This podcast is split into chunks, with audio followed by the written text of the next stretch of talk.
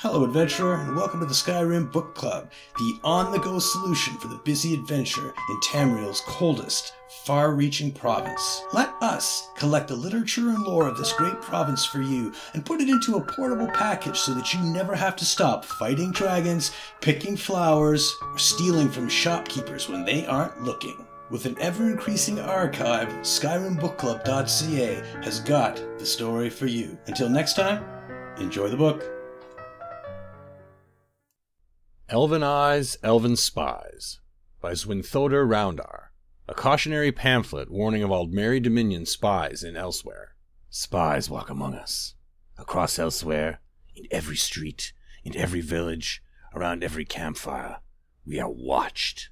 But of course, you say, our tribal elders and clan mothers watch over us always, in the name of Alkosh, Mara, and Azura. And that is true. So they do. But there are others. Others who watch our every move, who suspect us of disloyalty, and who can report us as unfaithful and treasonous. Report us? To who? To the officers of the Mane? Oh no, not to catfolk at all.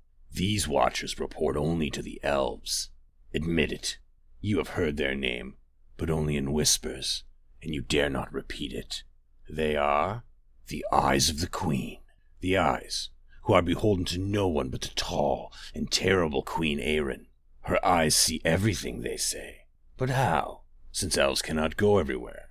Because, Khajiit, elven gold can, and does. Hush! You know it to be true. And because you are watched, your tail dance droops ever so slightly. Your ears stand a little less proud, and you look over your shoulder a little too often. Because who can say who has been bought and who is not? Who might be sending reports about you? And what might they be saying? Where did that neighbor of yours go last Middas? Was it to receive new orders from the eyes? Or was she taken away? Perhaps to Alinor itself, and the dungeons beneath the crystal tower? Beware, Khajiit. Keep your whiskers alert. This one is watched, and this one may not be permitted to warn you again.